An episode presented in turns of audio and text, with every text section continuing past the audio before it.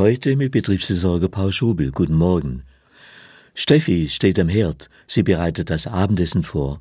Ihr Mann wird gleich von der Arbeit nach Hause kommen. Ihr Sohn Tobias vom Sport und Laura, die Tochter, vom Geigenunterricht.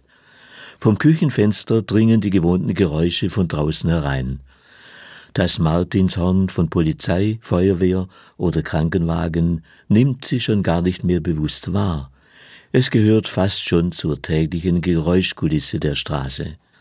Aber heute kommt Steffi plötzlich in den Sinn, wie das sein würde, wäre man selbst mal betroffen. Nein, diesen schrecklichen Gedanken mag sie gar nicht an sich heranlassen. Auch ein Unglück, über das in den Nachrichten berichtet wird, ist Gott sei Dank meistens woanders, und man ist selbst darin nicht involviert. Auf einmal bekommt Steffi ein tiefes Gefühl der Dankbarkeit. Sie werden später beim Abendessen alle beisammen sein.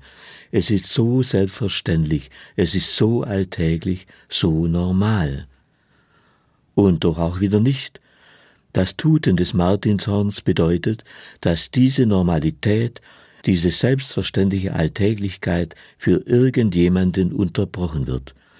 Irgendwo hat es gebrannt, ist ein Unfall passiert, hat es Blechschaden, Ärger oder Schlimmeres gegeben. Plötzlich wird Steffi bewusst, dass Normalität ein Geschenk ist und großes Glück darin liegt.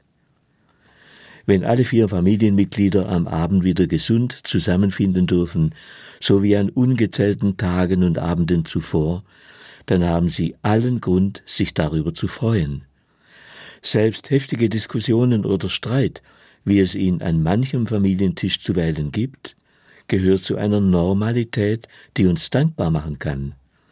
Dankbar dafür, dass wir leben und sind, da sein dürfen, weitermachen dürfen, als sei nichts gewesen, obwohl doch jeden Tag so viel gewesen ist, so viele Unfälle, so viel Krankheit, so viel Unglück, so viele Tränen.